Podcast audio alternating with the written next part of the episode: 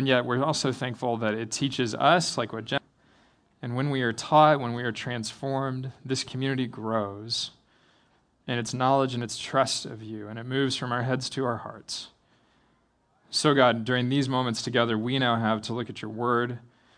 We ask that the scripture, the truth that Jesus came to live and to embody, that that would move into our hearts as well. May the words of my mouth and the things that we consider in our hearts be pleasing in your sight, our rock and our redeemer. Amen. So I went to lunch with an old friend recently, and let's call this friend George. George, unfortunately, isn't in a great place right now. George is a longtime East Sider, been around here for many, many years, and he went through this period of success in his career years ago where it just kind of took him to the top of his game. He was one of the highest paid people in his field. Everybody was kind of looking to him. In a lot of ways, he could have settled into that streak, that just run of success, and said, I'm good. Like, I can just sort of camp out here. And then George took an opportunity, like some of us have, to go abroad. He actually went and moved to another country, worked there, took on a new challenge, same field that he'd been in, different environment. And the move couldn't have gone worse. For George, and this is just really rough, there was devastating upheaval in the organization he went to work for. It folded, there was nothing he could do about it. He faced rejection in his personal life, and now, as we sat over lunch, he talked about this feeling of being abandoned, this sense of just a spiritual desert in his life. And George is a follower of Jesus, and I couldn't even think of a reason that something like this would happen to him. Doesn't make any sense. All of us know people like George. Maybe you're in a situation right now like George where you're just wondering, like, what, why is this going on? As George told me his story, his tears, his frustrations, these uh, deep things that he felt were broken about his family of origin, it all came pouring out. And after I left lunch with him, I realized George is being emptied right now. If he's like a cup of water, he is being just poured out right now, and it's painful. It is really painful. The scripture lesson that we're learning this morning is that being poured out is not the end of the story. And it is not just about pain. It is not just about suffering. It is about something that God is up to in George's life and something that is up to in our lives. The book of Philippians is the focus of our sermon series, and today we're going to be talking about different pieces of chapter 2. And chapter 2 is where this really important theological concept comes up in the New Testament that really is a game changer for the Apostle Paul and for the early church. It's in verse 7. We'll read it in a little while, but it's this idea of being emptied out, poured out. And the Greek word for that is kenosis. Kenosis is what happened to Jesus Christ, what he chose to step into when he went to the cross, when his life was poured out for the sake of others. There's an emptying, there is a becoming nothing, is how some Bible passages, Bible translations translate verse 7. And it is painful. It was certainly painful for Jesus. And sometimes this emptying out is something that happens to us and we didn't choose it, like my friend George. Sometimes it's something that we can pursue when we get to a place in our life and we start to go, you know what, I feel like I'm missing it. This, em- this emptying, this being poured out, can leave us feeling lost and confused. And Jesus went through this. We talked about this a few weeks ago with the Garden of Gethsemane. There was a wrestling, there was a coming to grips with what God was doing in his life, and it was a form of being emptied, being poured out. So, we're going to talk about what that means. Like, how does that play in our lives? Paul connects this to two different pathways later in the scripture. He talks about salvation and he talks about finding God's good pleasure. He talks about a happy ending. So, thankfully, there is a happy ending. So, if you want to write down a main idea for today as we study, our main idea is this a bigger life comes when we are poured out and we can become full. A bigger life comes when we are poured out and we can become full. So, that's a little bit of a definition of this word kenosis. To discover the life Jesus has for us, you've got to become empty to become full. You have to experience this pouring out. The passage that Bree read for us earlier is uh, where we'll start. So if you have your Bibles, jump into Philippians chapter 2 with me. I'm going to start reading in verse 5. And before I do, um, maybe your Bible has it kind of indented like mine. It's sort of formatted a little bit differently. That's because 5 through 11 was originally a hymn. And some scholars believe not only was it a hymn that the early church would have sung, would have lifted up with music, it may have originated as a hymn that the pagans would have sung. That people who were worshiping Caesar, worshiping other gods would have sung. And then Paul took a hold of it and wrote it to praise Christ. Isn't that amazing? It's like Paul's cover band moment. So listen now to the word of God, Philippians 2, verses 5 through 11. I'll just read verses 5 through 7 for now. Let the same mind be in you that was in Christ Jesus, who, though he was in the form of God, did not regard equality with God as something to be exploited, but emptied himself, kenosis, poured himself out, taking the form of a slave, being born in human likeness. And I'll continue into verse 8. And being found in human form, he humbled himself and became obedient to the point of death even death on a cross. The wheels for the chapter are set in motion by those verses. Now, let's talk about the context for just a minute. If you were here last week, you may remember some of this. If you weren't here, this will be a little bit of a catch up for you. Paul is writing to a group of people in a city called Philippi, and Philippi was different than any other city Paul had done ministry in until now. Philippi wasn't filled with people like Paul, people from a Jewish background. Philippi was filled with people from a Gentile background. So Paul had to cross some bridges culturally that would have been challenging for him. The city was super proud of their Roman citizenship. They had kind of been on their own, they'd been conquered by Rome. They actually welcomed in the Roman conquest of their city because they knew this is going to be good for us economically, this is going to be good for us in terms of our military protection, and we get the benefit of Roman citizenship. All these things that are really good for us, we welcome them in. The city was a big economic engine for their region of the empire. They lived in security and comfort and peace. Doesn't that sound familiar? They had a lot of stuff to be proud of, but what Paul is pointing the letter at, and what he's pointing us toward, is that the things that we are most proud of will blind us to the places where we are broken and the places where there's brokenness in our world. This is one of the biggest challenges facing us who live on the east side if we're super proud of our track record at work, if we are super proud, like my friend George was, of all the things that we've accomplished professionally, that's great. But focusing on that and celebrating that to the degree that we so often do, it blinds us. And it can blind us to the things that are right in front of our faces. And our calling is not to keep living in pride. Our calling is to watch as Jesus pours that out through serving others. Our calling is to bend our knees in service to our community so that Jesus receives glory. You want to know a bigger life? Find a way to aim your life at somebody else. And this happened to Jesus. This was not something that I just came up with this week. This is the life that Jesus lived. One of the commentaries I studied this week connected this idea of being emptied out, kenosis, poured out, directly to the idea of being a servant. Directly to what Paul writes a little bit later on in verse 7 he became a servant. He became a slave, is the language that Paul uses. Jesus' life was poured out, emptied out. He experienced this becoming nothing. Why? To become what the people needed, to become what you and I needed for our rescue, for our redemption. If you want to read something really fascinating this week, look at Isaiah chapter 53 where the prophet, centuries before Jesus, is talking about this suffering servant, the one who will come and he will be broken and he will be punished and other people's sins will fall on him. You're reading this centuries before and you're going, gosh, I don't want to be that guy. But then when Paul comes around and he helps the people connect to that prophecy, he helps them see that the person who has come to be their rescuer also came to be the recipient of some serious pain.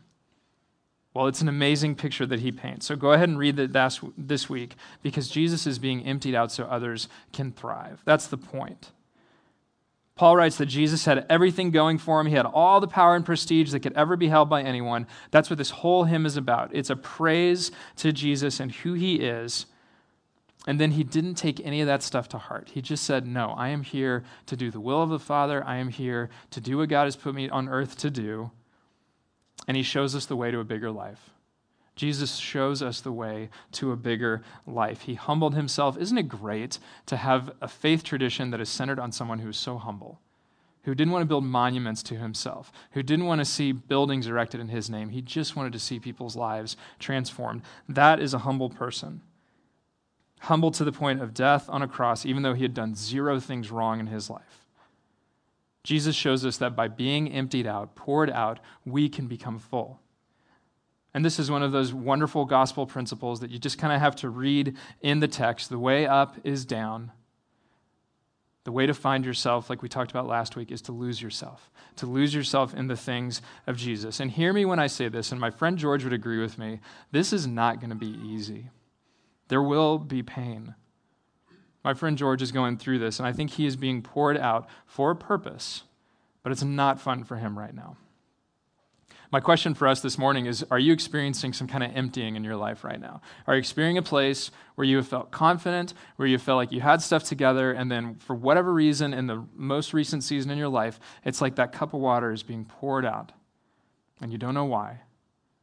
And you're just mystified as to what is going on. When my family and I first arrived here two and a half years ago, it felt like we were being poured out. Like there were parts of our lives that we relied upon heavily that were just gone we uh, came here from Colorado, had a great season in life there. I came with a whole bunch of feelings of being confident in my work, being capable, and then I found myself at Starbucks with no office working on my sermons on Sunday, going, What am I doing?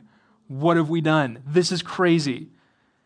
Our friendships from our life in Colorado, they were gone. Like we could still keep in touch with them, but you know, when you move, it's just different. You're not going to have the same support. You're not going to have the same encouragement. We had to rebuild that. So much of the richness and just the wonderful fabric of life that God had made for us, where we used to live through our friends, gone, poured out. But we had to go through that so we could be here with you. We had to go through that so we could be in the neighborhood that God has put us in. We had to go through that so that our kids could thrive in a different way than they ever could. And I'm telling you that God is making a bigger life for us through this pouring out. And it's not been easy. But it turns out God knows exactly what He's doing when He calls us to be poured out, when He calls us to this way of life. It's rough. No one would ever say it's easy. So if you are being emptied out, poured out right now, if you've just been through a season of it, what are you doing with that? Are you sitting with it? Are you just kind of stewing on it? Is there some anger toward God that kind of leaks out in some funny ways and you're going like, "Whoa, where did that come from?" Where is your pride most deeply rooted? For my friend George, it was his profession, it was his ability to kind of be one of the top guys in his field. Paul is telling the Philippians that their pride is in their Roman citizenship, and he wants them to have pride in their citizenship in Jesus Christ, good pride. So, what is it for you?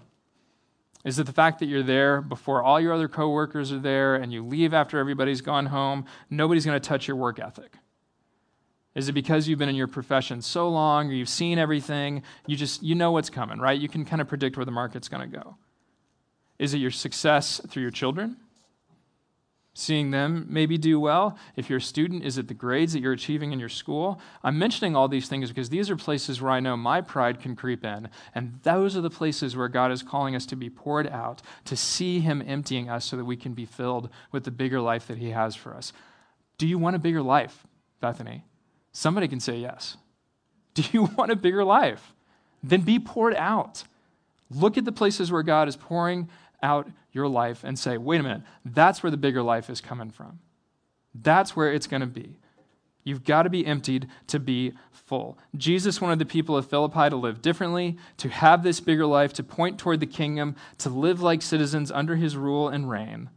And now we need to talk about salvation because this is one of the ways that he brought this to bear in the lives of the people listening to him, or that Jesus brought it to bear.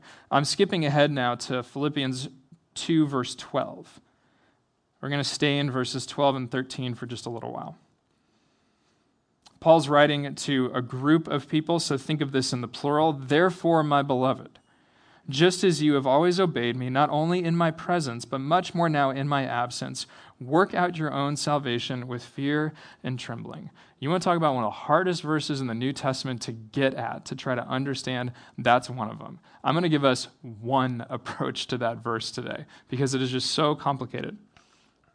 Work out your salvation with fear and trembling. What does this have to do with being emptied out? What does this have to do with kenosis, with all this other stuff? Work out, work out your salvation with fear and trembling. That verb to work out doesn't mean go into the gym.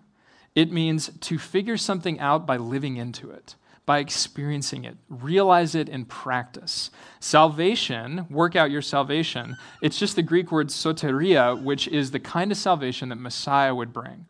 The kind of rescue that isn't military rescue. It's not being rescued by having a better job. It's being rescued by the victory that Jesus won for all eternity. So it's Messiah's salvation that we got to work out in practice. Here's what I think that means if you're a scientist, what do you do with your latest theory? What do you do with the thing that you've been working really hard on? You think it might work, but you're not sure. You go work on it in the lab.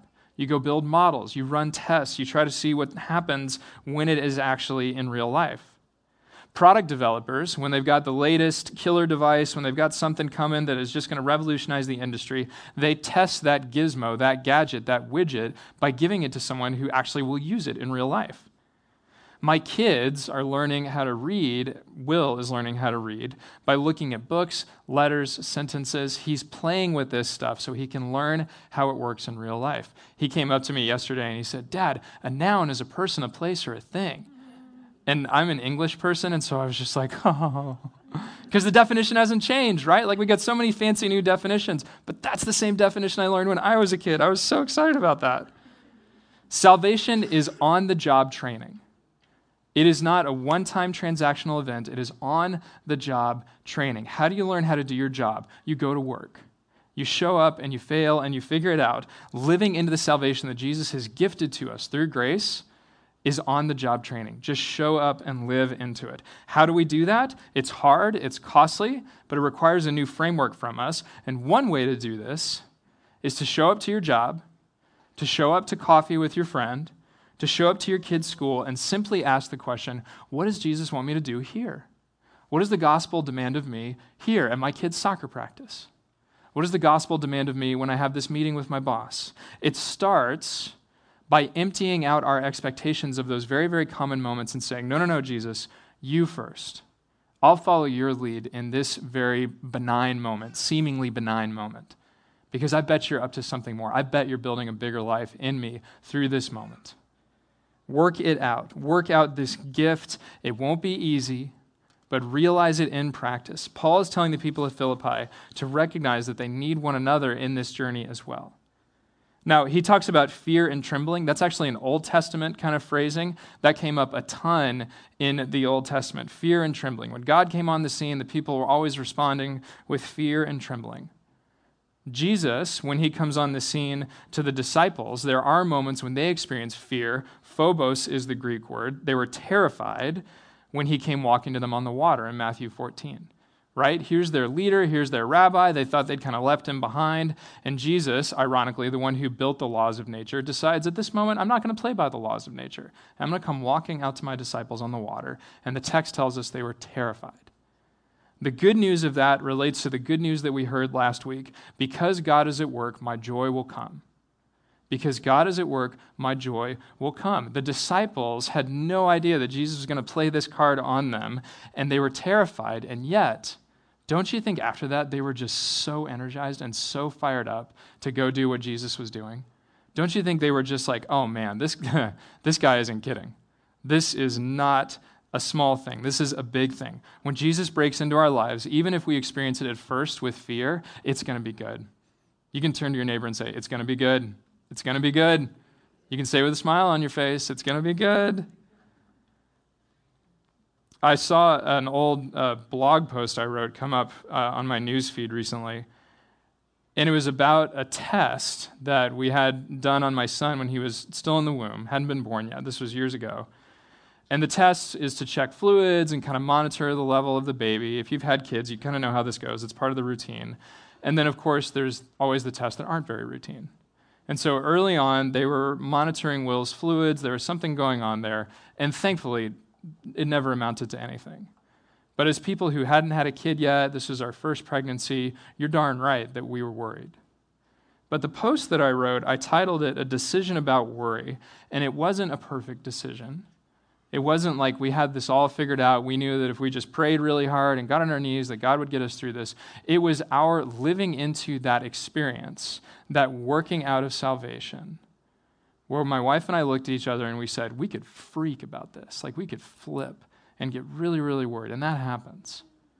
Or we could say, in this moment and in the moments that we don't even see yet, we're going to decide by faith that God is still in charge. We're going to decide by faith that when the next test or when the next thing comes up or when he's a teenager and I want to just stuff him in a box and mail him to Thailand, these are the decisions we're going to make because worry is not going to serve anybody. And I was just reminded of that as I was reading, and I was reminded that is the formula for a bigger life. Not that I've gotten it perfectly, but in that moment, we chose to live into an aspect of God's gracious generosity to us, His salvation, to say, because God is at work, even this kid that isn't born yet, that we haven't met yet, joy is going to come. Joy is going to come. And we have failed at that. You guys, don't ever hear me say that we've done this perfectly. If you hear me talking about being a perfect parent, someone come up here and tackle me and take my microphone away. Like, that ain't working, okay? That is a formula, though, for a bigger life. To trust to enter into it with fear and trembling, as we all should, by the way, when we're parents. If you see anybody entering into parenting with just comfort and ease, you better go talk to them. Like, take them and go get a cup of coffee. But that's why this word trembling is important. It's actually the word tromos, which is where we get the word trauma. If you think you have stepped into a congregation of people that have not been tr- through trauma, let me reassure you, you are in good company. Maybe you had a similar pregnancy kind of scare like we had. Maybe you lost your job. Maybe you went through a season like my friend George, where you're just like, what is going on here? My friend is unpacking trauma from his early life, and it's just painful right now. But if you've got trauma in your past, then you know what Jesus has rescued you from. Because that trauma is not the end of your story. Fear and trembling are not the end of our story, it is the pathway into a bigger life and don't do what the devil wants you to do and believe that your trauma is only yours. If I hadn't gone to lunch with my friend George, he'd have been fine. But if I keep this up, if we keep this up together, if we keep laying out the things before one another that are hard, that are traumatic, that are difficult to unpack, maybe God gives us that much more opportunity to bless others. Maybe God gives us the sensitivity that we need to look at somebody else and say, I bet you're going through something similar to me right now. Can I tell you a little bit of my story? That's that working out your salvation in community. The verb work out your salvation is plural. In Greek, you can have plural verbs. So you're going to love this because I'm from Texas. It's y'all work out y'all's salvation. Y'all work out y'all's salvation with fear and trembling. You have been rescued from your trauma. You have been rescued from your past. You are not bound to the things that brought you here.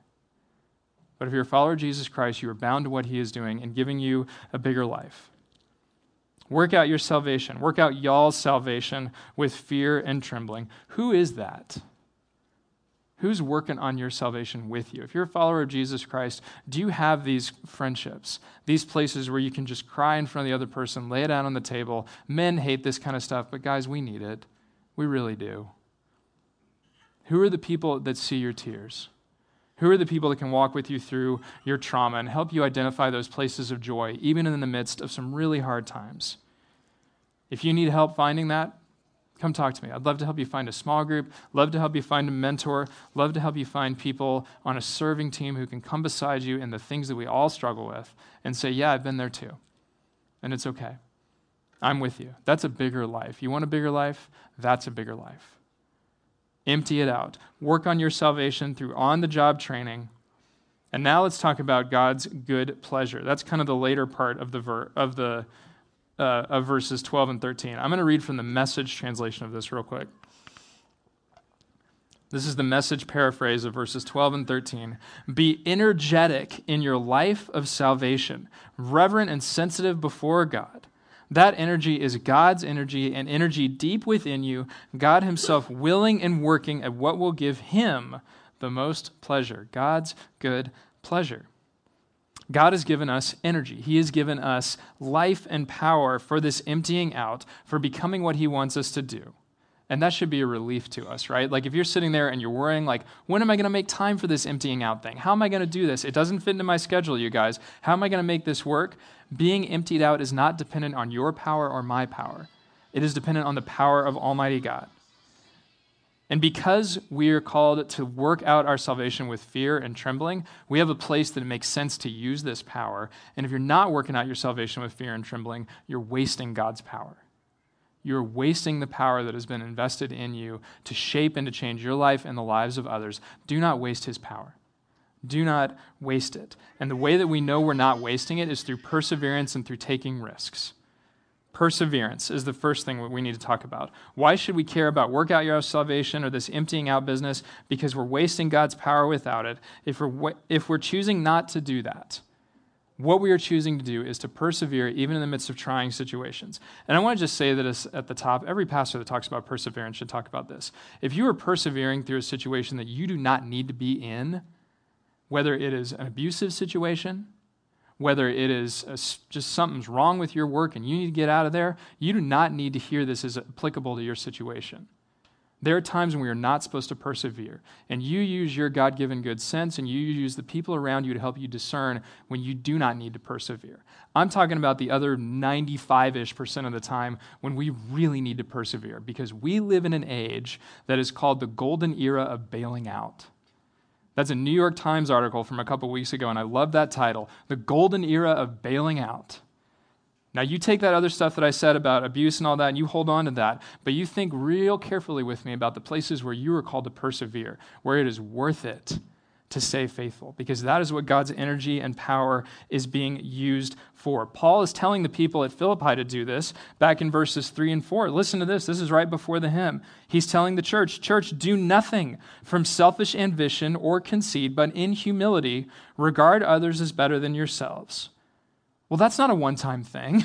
You got to keep doing that. You got to keep showing up for that. That is perseverance. Let each of you look not to your own interests, but to the interests of others. That takes staying in the relationship, staying faithful, whether it's at your work, whether it's in your marriage, whether it's with your family. Guys, we are all tempted to bail out.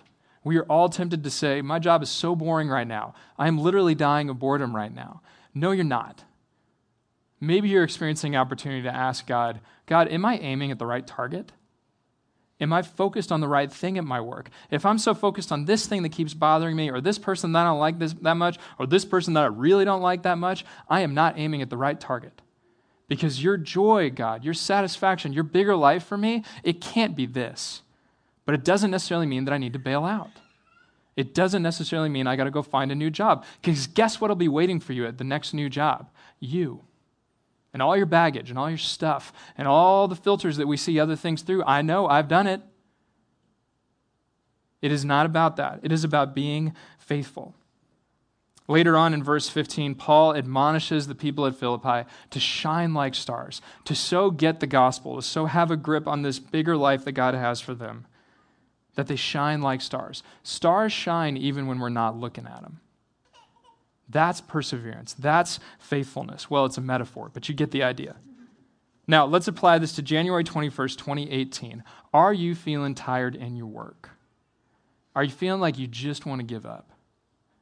Are you feeling sick of school and the tests and just the constant barrage of stuff? Have you lost your way as a parent? Are you just tired of the same pushback, same blowback from your kids? Don't bail. Do not give in to the golden age of bailing. Don't believe the lie that if everybody else is doing it, it must be okay for me. Because that's where we turn the page to risk. Risk in our culture, especially here on the east side, is looking different than somebody else. Or having somebody that I think is smarter than me say to me, You look foolish persevering in that job. Or you look foolish staying in that relationship. That's what we're all really worried about, right? Is how other people look at us. I know that's a sin that I carry. I guess I'm the only one. And nobody said amen. Jesus said this to his disciples. This was the risk that he called them to. This is the risk that transforms your life and my life. This is Mark chapter 10, verse 40, 42, one of my favorite verses in all the scriptures. So Jesus called them, called the disciples, and said to them, You know that among the Gentiles, those whom they recognize as their rulers lord it over them, and their great ones are tyrants over them. But it is not so among you. But whoever wishes to become great among you must become your CEO. Whoever wants to become great among you must become your team captain. Whoever wants to become great among you must become, say it with me, church, your servant. Your servant. And whoever wishes to be first among you must be slave of all. I joke with my kids when I get them out of the bath. You know, guys, the first will be last and the last will be first. My son's always trying to jockey to be the first one out of the bath. Buddy, first will be last, last will be first.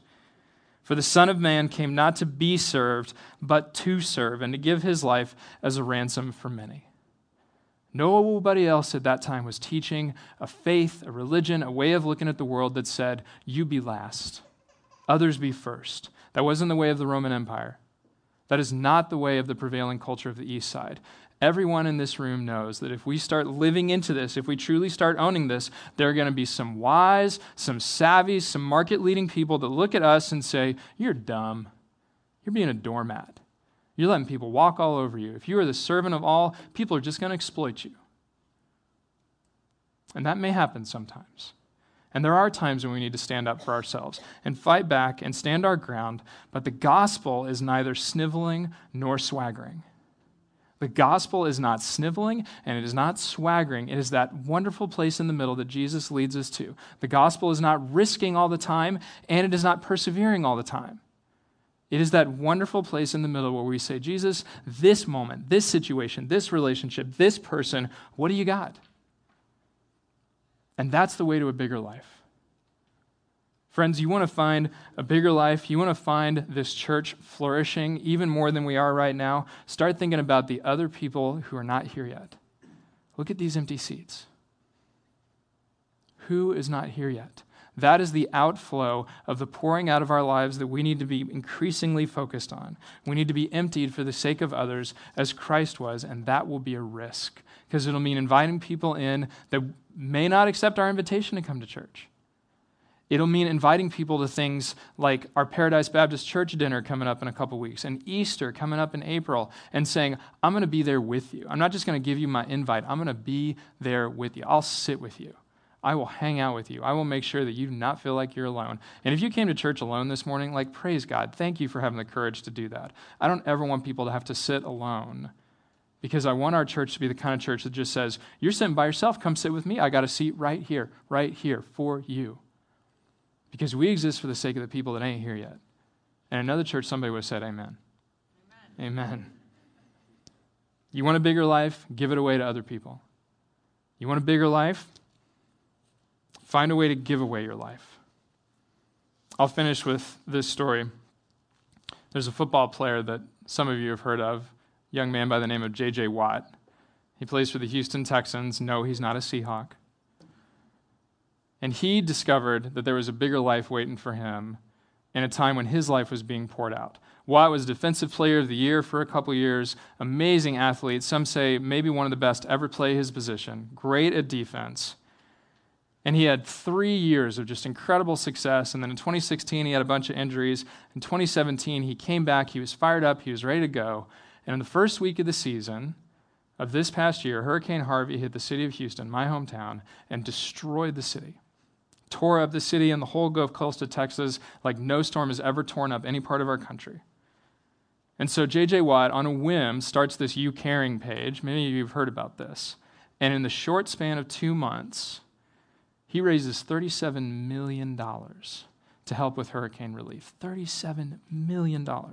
You want to talk about a bigger life? Talk about somebody that just uses their social media influence to do that. I will never again scoff at social media because J.J. Watt found $37 million to help people recover from a hurricane. But he kind of already had a bigger life, right? He was already living a $100 million contract, top of his game, one of the best players in the NFL. He starts doing this $37 million deal. And you know what happens right around the same time he closed the giving on the YouCaring page? He blew out his knee. Done for the season. His football life emptied out. His professional life poured out. The thing he'd been training and training and training for all season long, gone in the blink of an eye. Everybody around the world who believes in karma went, What? But J.J. Watt didn't stop. He did not stop. He kept working on this goal of a bigger life. I don't know if he's a Christian. I don't know if he believes in God, but he made the cover of Sports Illustrated as one of the co sports persons of the year. And the magazine asked him, What do you think of all this? What do you think of the 37 million? What do you think of this, this bigger life that apparently is unfolding around you, even though you can't set foot on the football field? The article says this J.J. Watt doesn't believe he deserves Sports Illustrated Sports Person of the Year award. As he sees it, all he did was ask people for money. All I did was give people a way to help, he says. If I'm going to get an award, I feel like the over 200,000 other people who gave to my fund should get that award too. And later in the article, it says this When it was all over, when the games went on without him after his injury, at some point, when J.J. Watt looks back on this season, he will come to realize what everybody around him already knows when it comes to being bigger than football, when the stakes were higher than a stop or a win or even a Super Bowl, J.J. Watt gave the city what it needed. Can we give the East Side what it needs? Can we give our neighbors what they need? Can we pour out our lives and step into this much, much, much bigger life that God has for us? You don't got to go raise $37 million, but you can find someone who's hurting and you can sit with them. And you can come pray with me tonight as we pray for teenagers. You can look at a family that's struggling and you can reorganize your schedule so you can be there to help them. You can enter into the marketplace free of cynicism. Go to your place of work tomorrow morning and say, No, I am not listening to the narrative anymore that I've seen this, that I get everything. Be emptied of that destructive self sufficiency and go in there with the sufficiency of Jesus. There we go.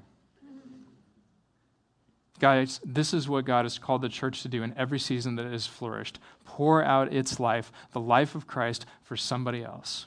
You want a bigger life? Go find that this week. Let me pray and ask Jesus to help us find it. Jesus, we want this bigger life. We think we might know what it looks like. But even in that, we have expectations that you may or may not want us to pursue. And whether it's celebrities who have found your calling, whether it's just our little corner of the world, becoming more like you intended to be. God, we want to seek that by pouring out our lives for others. It's scary, it's risky, there's no guarantee that we'll have a return on our investment. Who cares? Because this is the adventure, this is the joy for which you made us. God, our hope is that every person who comes to this church, every person who is touched by someone who belongs to this church, who serves here, will find a way to go forth and to live this bigger life and invite others into it. We thank you for the opportunities to serve on all of our ministry teams because that's a way to live this bigger life. That's a way to embrace the calling that God has for each of us. So, with your courage now, as we rise once again to raise our voices in worship, God, help us get a glimpse of your bigger life and give us the courage and the power that we need to step into it. We ask these things in the mighty name of Jesus. Amen.